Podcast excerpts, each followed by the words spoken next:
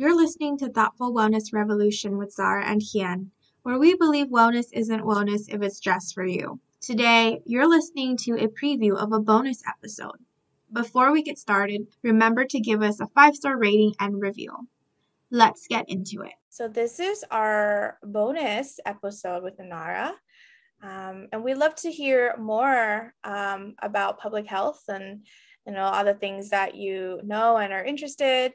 Um, can you tell us more about you know the public health issues that are affecting um, the Black and Brown communities? Yeah, um, unfortunately, it it does translate that most health issues do affect Black and Brown communities, um, which is the sad truth. And it's um, a professor said this to me, and it really has stuck with me throughout the years of public health disparities or disparities in health. They aren't inevitable, they are created. And that is a concept that has stuck with me for uh, years now because for so much of my life, I was told by my physicians, by my family, that like the health outcomes that I hadn't even been diagnosed with yet, they were inevitable for me. I was going to have heart disease. I was I was going to have cancer. I was going to have this and I was going to have that. Um and you know, like I would look around at my family and you know you would see these patterns or i would see these patterns in them and then i'd look around to the larger South Asian population, the Pakistani population, then extending into Indian population, et cetera, et cetera.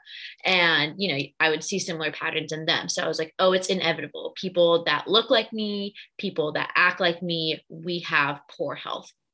I didn't know why, um, but it's what I'd been told. And so I had blindly accepted it because I didn't think there was another way to go about it.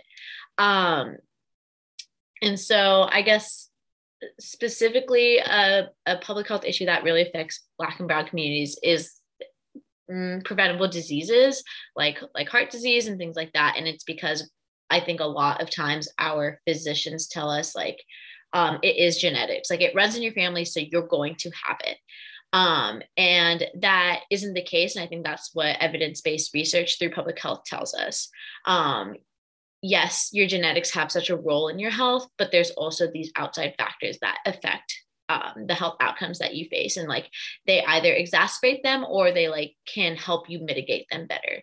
Like, for example, um, the neighborhood you live in and the surrounding built environment that you live in. So, when your doctor tells you to exercise more or can tell you to exercise more to improve like your nutrition and like in that realm of well-being do you have the space and the resources to do so? It's not just like going to a gym. That is such a conventional way to you know incorporate wellness into your life. But it's like if you want to go on a walk do you have the sidewalks to do so?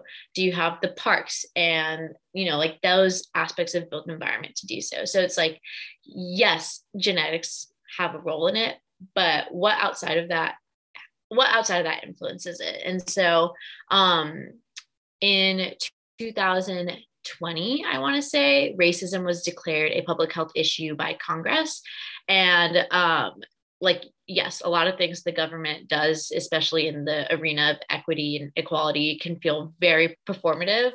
But by declaring public health a um, by declaring racism a public health issue, it shifts the focus onto systems and structures, making it harder to downplay its very real effects versus um, we know that society loves to chalk up individual experiences of inequality as a result of individual action. So, like by doing, by recognizing it as a bigger force, I think that's something that can really or should be able to help improve the health and well-being of black and brown communities so if that wasn't a specific issue unfortunately there's a lot of public health issues that directly affect black and brown communities but those are the yeah. steps i hope we can take yeah thank you so much for sharing that and i appreciate you sharing that and also uh, the thing about South Asians, I've heard this from a few doctors as well, where they just say, oh, well, you're South Asian, so you will have heart disease and diabetes.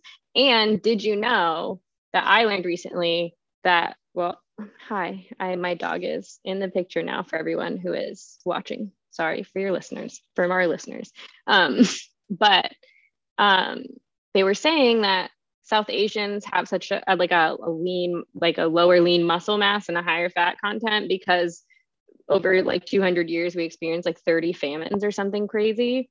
And so it's like yeah like those genetic things do play a no factor. But if you go into a doctor's office and you just say well all indian food or south asian food is bad and if you eat it you're just going to end up this way and it's already in your genetics so it doesn't matter. Like well those are the only two factors and if you're telling me it doesn't matter what i do why does it matter what i do? And it just it's so limiting i'm sorry y'all. My dog is like really just vying for attention right now. Um you know biku's just excited to be here with everyone.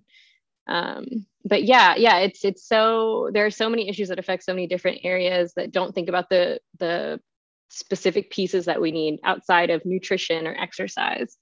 Um, and yeah yeah that personally has affected me. So i am feel i feel grateful that things are being talked about now because it's i for so many years i was going to the doctor saying i have problems and they were like do more yoga. And i was like i'm a yoga teacher. Yeah there's not much there's your answer